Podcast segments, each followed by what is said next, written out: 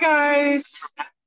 Um, so we just wanted to wish you all a really happy, Merry Christmas. Um, we're going to be taking a bit of a break and some time out. Hope you are too. And we're going to be back in the new year. New guests, new content, fresh impetus, ready to smash 2024. and we can't wait to have you with us. Um, so happy Christmas, have a fantastic new year, and we'll We'll see you all on the flip side.